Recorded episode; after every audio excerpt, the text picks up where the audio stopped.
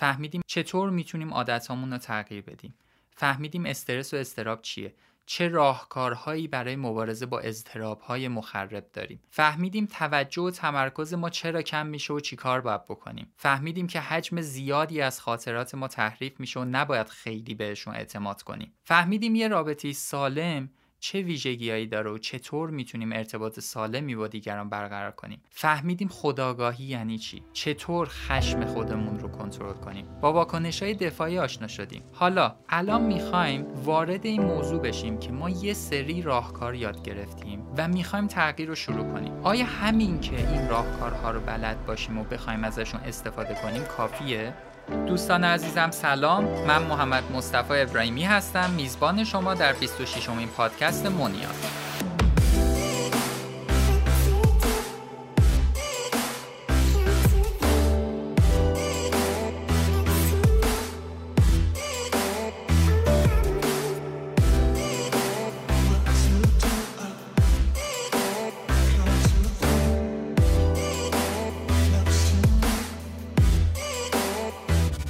پادکست های مونیاز شنبه ها ساعت 6 بعد از ظهر منتشر میشه. هدفشون اینه که با آگاهی بخشی به افراد به اونها کمک بکنه که زندگی بهتری داشته باشن شما می‌تونید پادکست ها رو از طریق سایت ما moniazpodcast.com یا از طریق تمام اپلیکیشن های ارائه دهنده خدمات پادکست مثل کست‌باکس گوش کنید. همچنین ما پادکست ها رو توی کانال تلگرامی خودمون با آیدی ادسای مونیاز پادکست هم آپلود می‌کنیم و می‌تونید از اونجا به پادکست ها دسترسی داشته باشید لطفا ارتباط خودتون رو با ما حفظ کنید نظرات انتقادها و پیشنهاداتتون رو برای ما بفرستید و ما از خوندنشون خیلی خوشحال میشیم و به ما کمک می‌کنه پادکست ها رو ارتقا بدیم. بهترین کانال ارتباطی با ما هم از طریق اینستاگرامه. اسپانسر و حامی این قسمت پادکست مونیاز رهنما کالجه. رهنما کالج با هدف توانمندسازی افراد مشتاق و مستعد برای ورود به بازار کار دوره های آموزشی برگزار می‌کنه. این دوره ها در رشته هایی برگزار میشه که توی بازار کار بهش نیاز هست مثل برنامه نویسی، طراحی UI، digital marketing، machine learning و منابع انسانی. این دوره ها آنلاین برگزار میشه و علاوه بر مهارت های فنی و تکنیکی مهارت های نرم مورد نیاز در محیط کار هم آموزش داده میشه. برای اطلاعات بیشتر و ثبت نام توی دوره ها به وبسایتشون یه سر بزنید.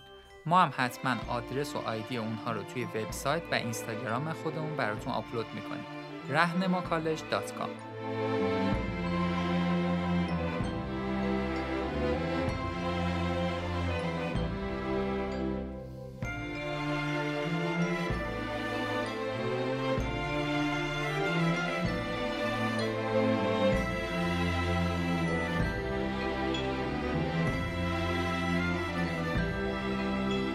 بحث امروز رو من خودم شخصا خیلی دوست دارم.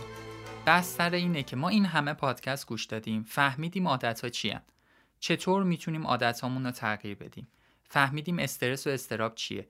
چه راهکارهایی برای مبارزه با اضطرابهای مخرب داریم؟ فهمیدیم توجه و تمرکز ما چرا کم میشه و چیکار باید بکنیم؟ فهمیدیم که حجم زیادی از خاطرات ما تحریف میشه و نباید خیلی بهشون اعتماد کنیم. فهمیدیم یه رابطه سالم چه ویژگیهایی داره و چطور می‌تونیم ارتباط سالمی با دیگران برقرار کنیم؟ فهمیدیم خداگاهی یعنی چی؟ چطور خشم خودمون رو کنترل کنیم؟ با واکنش های دفاعی آشنا شدیم.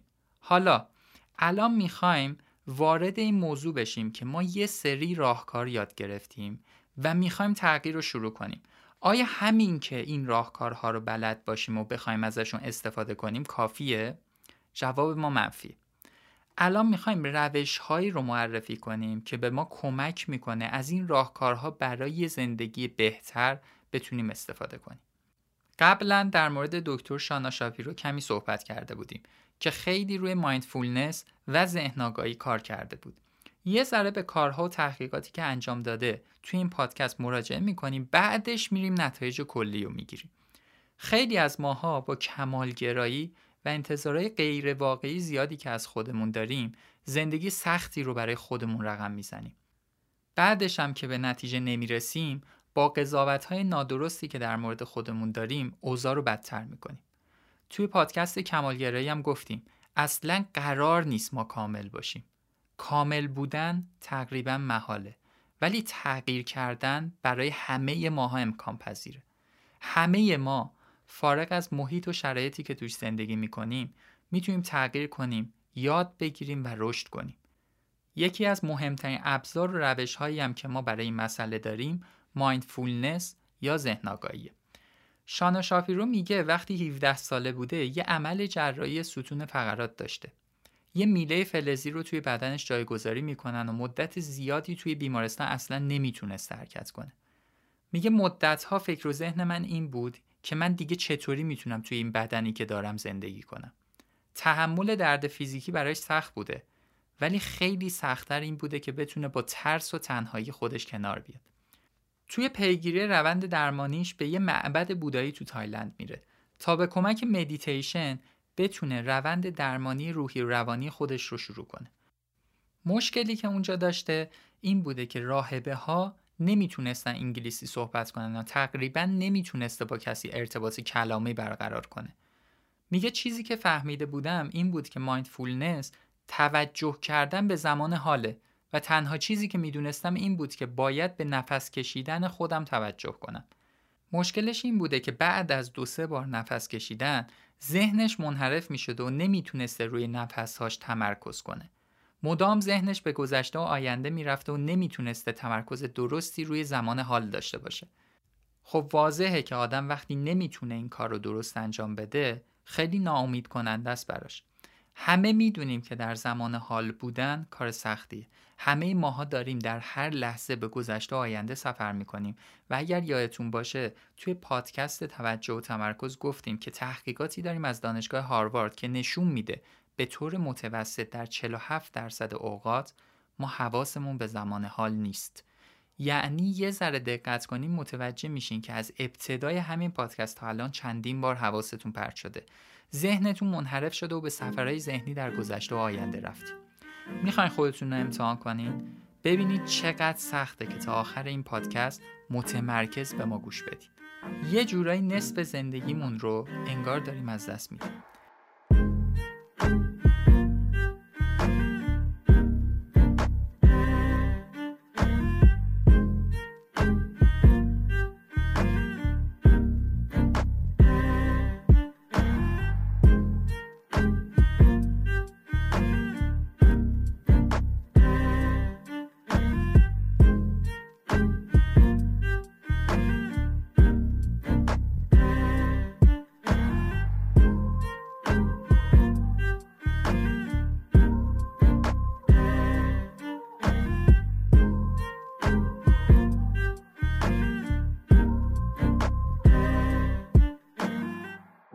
خب اگر بخوایم ساده بگیم یه قسمتی از مایندفولنس اینه که ذهن رو تمرین بدیم که یاد بگیره و توانمند بشه که در زمان حال بمونه.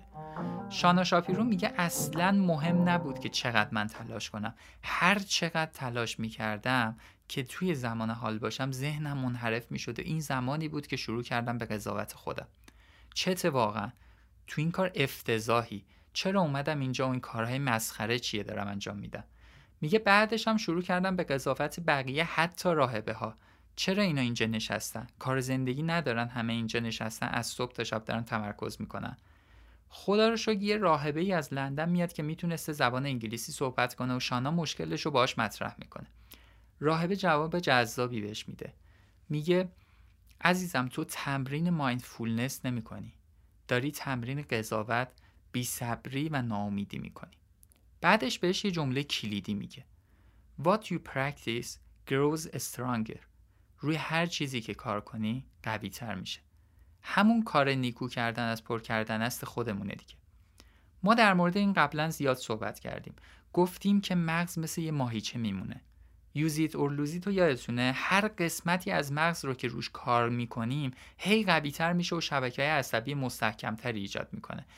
انجام مداوم یه رفتار باعث ایجاد عادتها میشن و این به خاطر ساختار نوروپلاستیسی مغزه.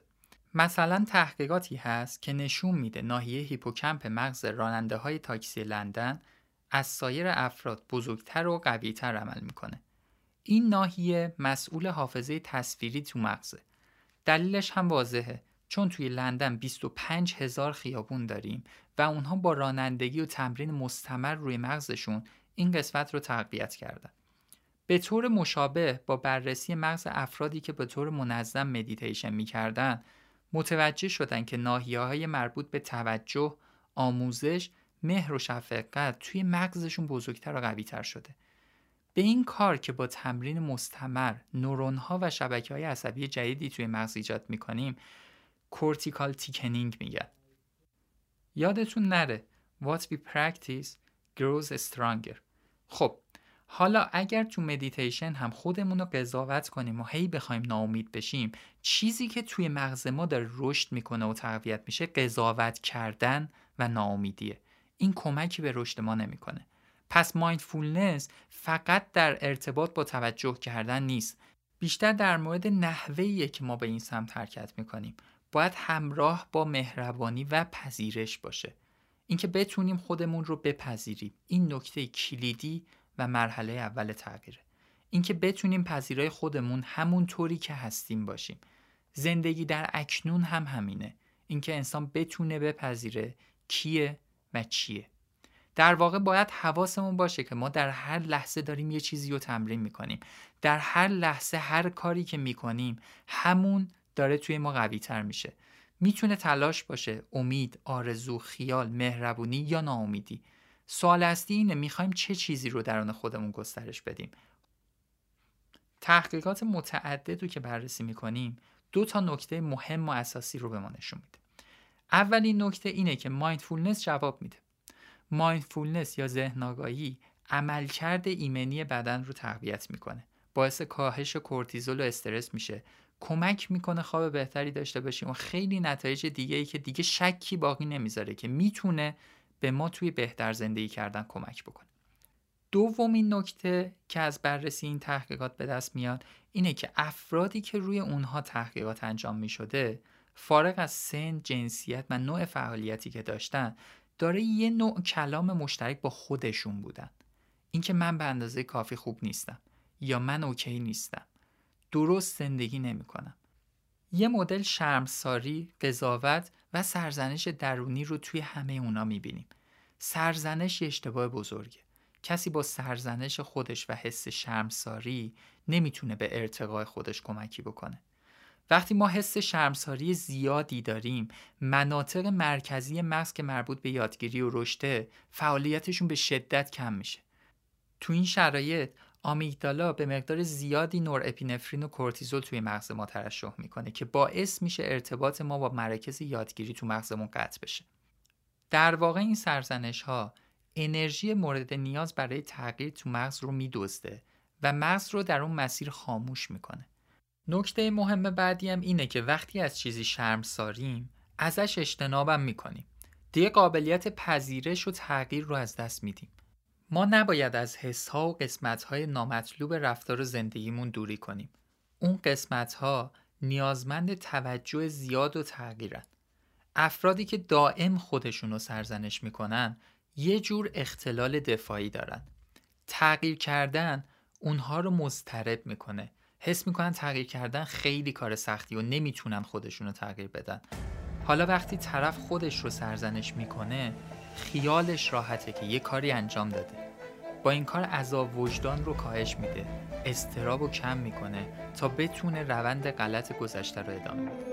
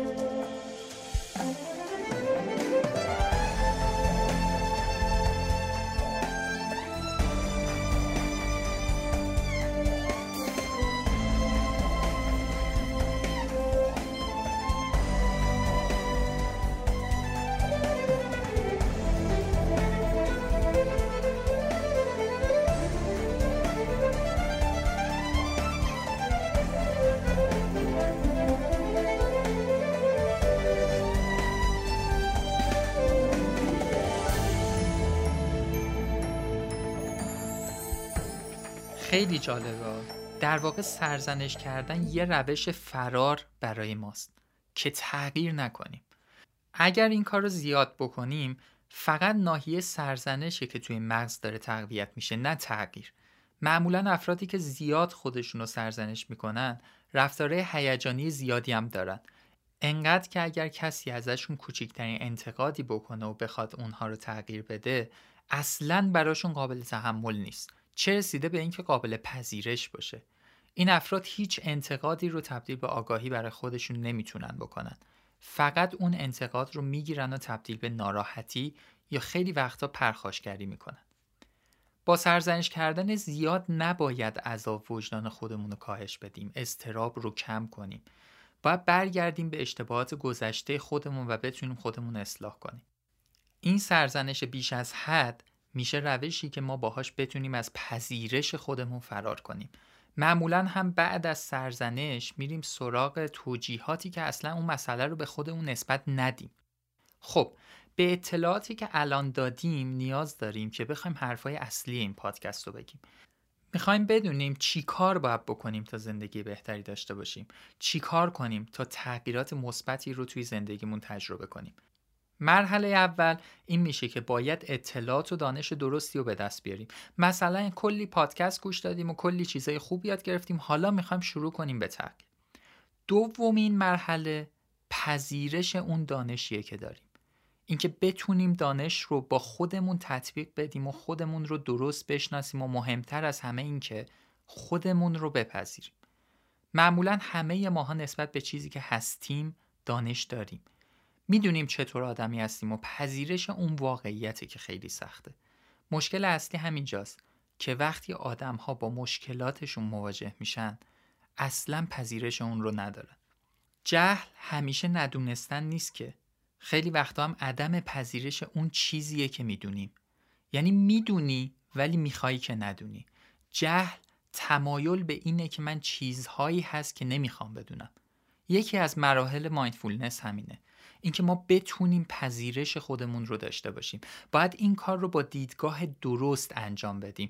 من چه دیدگاهی نسبت به مشکلات خودم دارم؟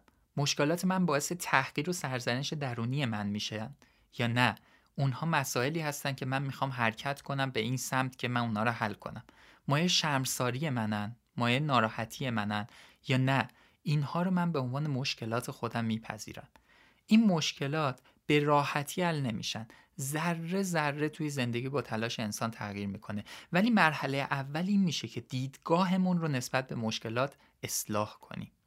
باید مشکلات رو از بعد شرم و ناراحتی و استراب خارج کنیم و اونها رو مثل افرادی ببینیم که دارن با ما زندگی می‌کنن.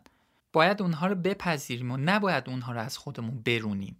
چون وقتی اونها رو از خودمون دور می‌کنیم دیگه نمی‌تونیم بهشون دسترسی داشته باشیم و اصلاحشون کنیم. شرمساری و سرزنش بیش از حد بین ما و مشکلات ما فاصله ایجاد می‌کنه و امکان اصلاح رو از ما می‌گیره. اینجاست که تازه با خودمون آشتی می‌کنیم و آشنا میشیم. از توهمات خارج میشیم و به خودمون کمتر در مورد خودمون دروغ میگیم. خودمون رو میپذیریم و امکان تغییر رو فراهم می‌کنیم. اگر ما مشکلات و مسائلی که در خودمون داریم و نتونیم بپذیریم اینها در اثر عدم پذیرش تبدیل به اشکالات ما میشن. اولش مشکلات حل نشده هستند ولی با عدم پذیرش اونها رو تبدیل به اشکال می‌کنیم. کلی اختلال های مختلف پیدا می‌کنیم. همین که ما بتونیم اشکال های خودمون رو فقط بپذیریم. حتی اگر هیچ کاری روشون نکنیم با اینکه اشکال ها رو داریم. آدم های قابل قبول تری هستیم برای دیگران و این به ما اجازه زندگی در حال رو میده. پادکست ها رو تا اینجا خیلی‌هامون گوش کردیم. یکی از اهداف مباحث این پادکست ها این بوده که بهمون کمک کنه بفهمیم چه اشکالاتی درونمون داریم و حالا وقتشه که یاد بگیریم این مشکلات رو بپذیریم. ما نباید به مشکلات درونی انقدر بد و زننده نگاه کنیم که به مسائل لاینحل زندگی ما تبدیل بشن و بعد همین عاملی بشه که ما به عنوان افراد غیرقبولی بین مردم دیده بشیم. چون نمی‌تونیم خودمون رو بپذیریم من اگر خودم رو نپذیرم چجوری انتظار دارم دیگران من رو بپذیرن؟ این در اکنون زندگی کردن در لحظه زندگی کردن در حال بودن ابن الوقت بودن این present moment که انقدر توی mindfulness میگن یعنی چی؟ یعنی انسان بپذیره کیه و چیه؟ اون چیزی که در وجودش هست رو بپذیره و حد خودش رو بدونه. براش قابل قبول باشه که این منم. متوجه خودش باشه و بعدش میریم سراغ مرحله بعد که من باید با خودم چیکار کنم. من چیکار کنم که این مشکلات من تبدیل به اشکالهای من نشه؟ مثلا فرض کنیم من اختلالهایی در واکنش های دفاعی که نشون میدم دارم. توی چهار تا پادکست قبلی یاد گرفتم که من فلان اختلال دارم. سوال اینجاست که باید چیکار کنم که این اختلال به اشکال من تبدیل نشه و من رو غیر قابل قبول برای دیگران نکنه. خود پذیرش نصف مقبولیت رو درست می‌کنه. نصف دیگهش اینه که بعدش باید برم به سمت آگاهی. یعنی شناختی پیدا کنم که به من یاد میده که بتونم تغییر کنم.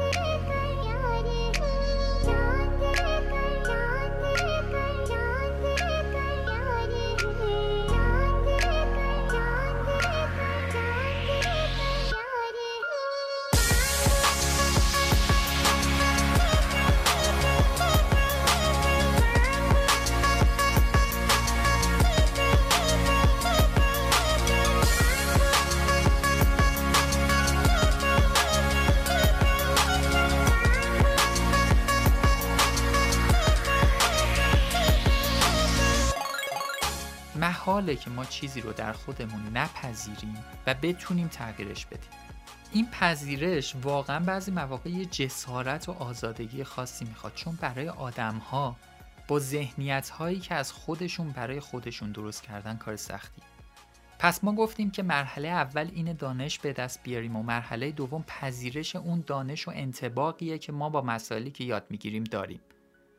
ولی یه ذره قشنگتر بخوایم بگیم در واقع اون پذیرش خود همون دانش ماست.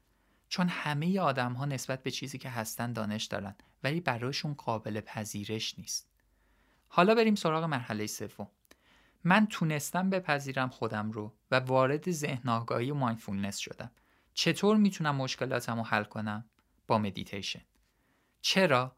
چون تو مدیتیشن یاد می‌گیریم که چطور ذهنمون رو درگیر با خودمون نگه نداریم. مثلا وقتی شرم بیش از حد داریم مدیتیشن به ما یاد میده چطور با توجه کردن به تنفس خودمون ذهنمون رو درگیر اون شرم و سرزنش های درونی نکنیم. مدیتیشن کمک می‌کنه دید وسیع تری داشته باشیم. چون اول میاد این تفکرات و اختلال ها رو از تو ذهن حذف می‌کنه و ذهن آماده میشه برای اینکه بتونیم آگاهی رو جذب کنیم. وقتی ذهن درگیر مسائل بی خود باشه نمی‌تونیم آگاهی رو جذب کنیم. بعد از جذب آگاهی مدیتیشن کمک می‌کنه که چطور آگاهی رو نگه داریم. ما تا درستی رو در خودمون نگه نداریم نمی‌تونیم بهش عمل کنیم. اینجا برای نگه داشتن اون آگاهی و عمل بهش نیاز به اراده داریم. مثلا یه آدمی که بد رانندگی می‌کنه و هم بهش تذکر میدن که آقا داری بد رانندگی می‌کنی ما اصلا حس خوبی تو ماشین تو نداریم. با توجه به حرفهای دیگران میاد بررسی می‌کنه و می‌بینه که آره بقیه دارن درست میگن. من فاصله ها رو رایت نمی کنم تو میرم و همش عجله دارم. باید اول بتونه این رو بپذیره که من بد رانندگی می‌کنم و امنیت خودم و بقیه رو با این کار دارم به خطر میندازم. بقیه حس خوبی ندارن. با این کار وارد اکنون خودش میشه. سوال بعد اینه که چطور باید خودم رو در این رفتار تغییر بدم؟ شروع می‌کنه به مدیتیشن کردن و ذهنش رو خالی می‌کنه. بعد شروع می‌کنه به دریافت آگاهی. با خودش فکر می‌کنه که رانندگی درست چیه. من باید قوانین رو توی رانندگی رعایت کنم. فاصلم رو حفظ کنم. سرعتم منطقی باشه. بین خطوط رانندگی کنم. علکی بوغ نزنم. با دیگران درگیر نشم و به حس و حال آدم هایی که توی ماشین من نشستن توجه کنم. این کارها رو بکنم دیگه اوکیه دیگه. مرحله مهم بعدی اینه که بتونه این مسائل رو با حسن اراده در خودش حفظ کنه و نگه داره. ذهن رو از رفتارهای بد قبلی تخلیه کردیم و چیز جدیدی واردش کردیم. حالا باید بتونیم این رو در خودمون نگه داریم. این کار اثری که روی ما می‌ذاره اینه که هر چقدر بیشتر بتونیم این مسائل رو توی خودمون حفظ کنیم احساس رضایت ما بیشتر میشه آرامش بیشتری پیدا می‌کنیم و ثبات رفتاریمون هم بیشتر میشه. ما با تجربه این حسهای درونی انقدر به شرایط مطلوب و جزایی می‌رسیم که دیگه حاضر نیستیم اون کارها رو تکرار کنیم و این معنای تغییره. پس باید به اون چیزی که هستیم توجه کنیم. خودمون رو پس نزنیم بذاریم بره یه گوشه گم بشه و خیالمون رو راحت کنیم که دیگه اون نیست. بعدش باید وارد مدیتیشن بشیم و ببینیم که این خودی که من همش اون رو پس می‌زنم باید به چه خودی تبدیل بشه. تا تبدیل بشه به خود واقعی من. اون طوری بشه که من واقعا باید باشم. به پایان پادکست شماره 26 مون نزدیک میشیم ممنون از حامد دبیرزاده، نیما رحیمی ها، دکتر محمد شیرازی، استودیو دوازده و سایر دوستان عزیزان بزرگوارانی که شرایط این که از تک تکشون بخوایم تشکر کنیم وجود نداره. ممنون از سپیده لرکی که زحمت تولید محتوای بصری ویدیوها رو بر عهده داره و مهدی حمیدی که دعوت ما رو برای معرفی پادکست ها پذیرفت. یکی از دوستان خوب ما شهرزاد طیبیه که کمک زیادی توی معرفی پادکست ها به ما کرده اگر به صفحه اینستاگرامش سر بزنید می‌تونید خلاصه پادکست ها رو توی highlight هاش پیدا کنید. صفحه شهرزاد رو می‌تونید از اینستاگرام ما پیدا کنید. ممنون از رهنما کالج که حامی این اپیزود پادکست مونیاز بود. ممنون از شما که با feedback هایی که برای ما ارسال می‌کنین به ما کمک می‌کنین که پادکست های بهتری تولید کنیم. شما می‌تونید با مراجعه به سایت ما مونیازپادکست.com حامی مالی پادکست های مونیاز باشیم ولی قطعاً حمایت بهتری که می‌تونی از ما بکنی اینه که پادکست ها رو به افرادی که فکر می‌کنی می‌تونه بهشون کمک کنه معرفی کنی. جو توی شبکه های اجتماعی بسیار مطلوبه. ما با دیدن کامنت ها نظرات استوریایی که در مورد پادکست ها می‌ذارین و بحث هایی که پیرامون مباحث پادکست ها شکل می‌گیره کیف می‌کنیم. انگیزه خیلی زیادی می‌گیریم که پادکست های بهتری تولید بکنیم و اینکه تلاشمون اینه که هر روز با توجه به فیدبک های شما پادکست رو به جلو هل بدیم کیفیت تولید اونها رو بهتر بکنیم. تا شنبه آینده تا پادکست بعدی فعلا خدا نگهدار.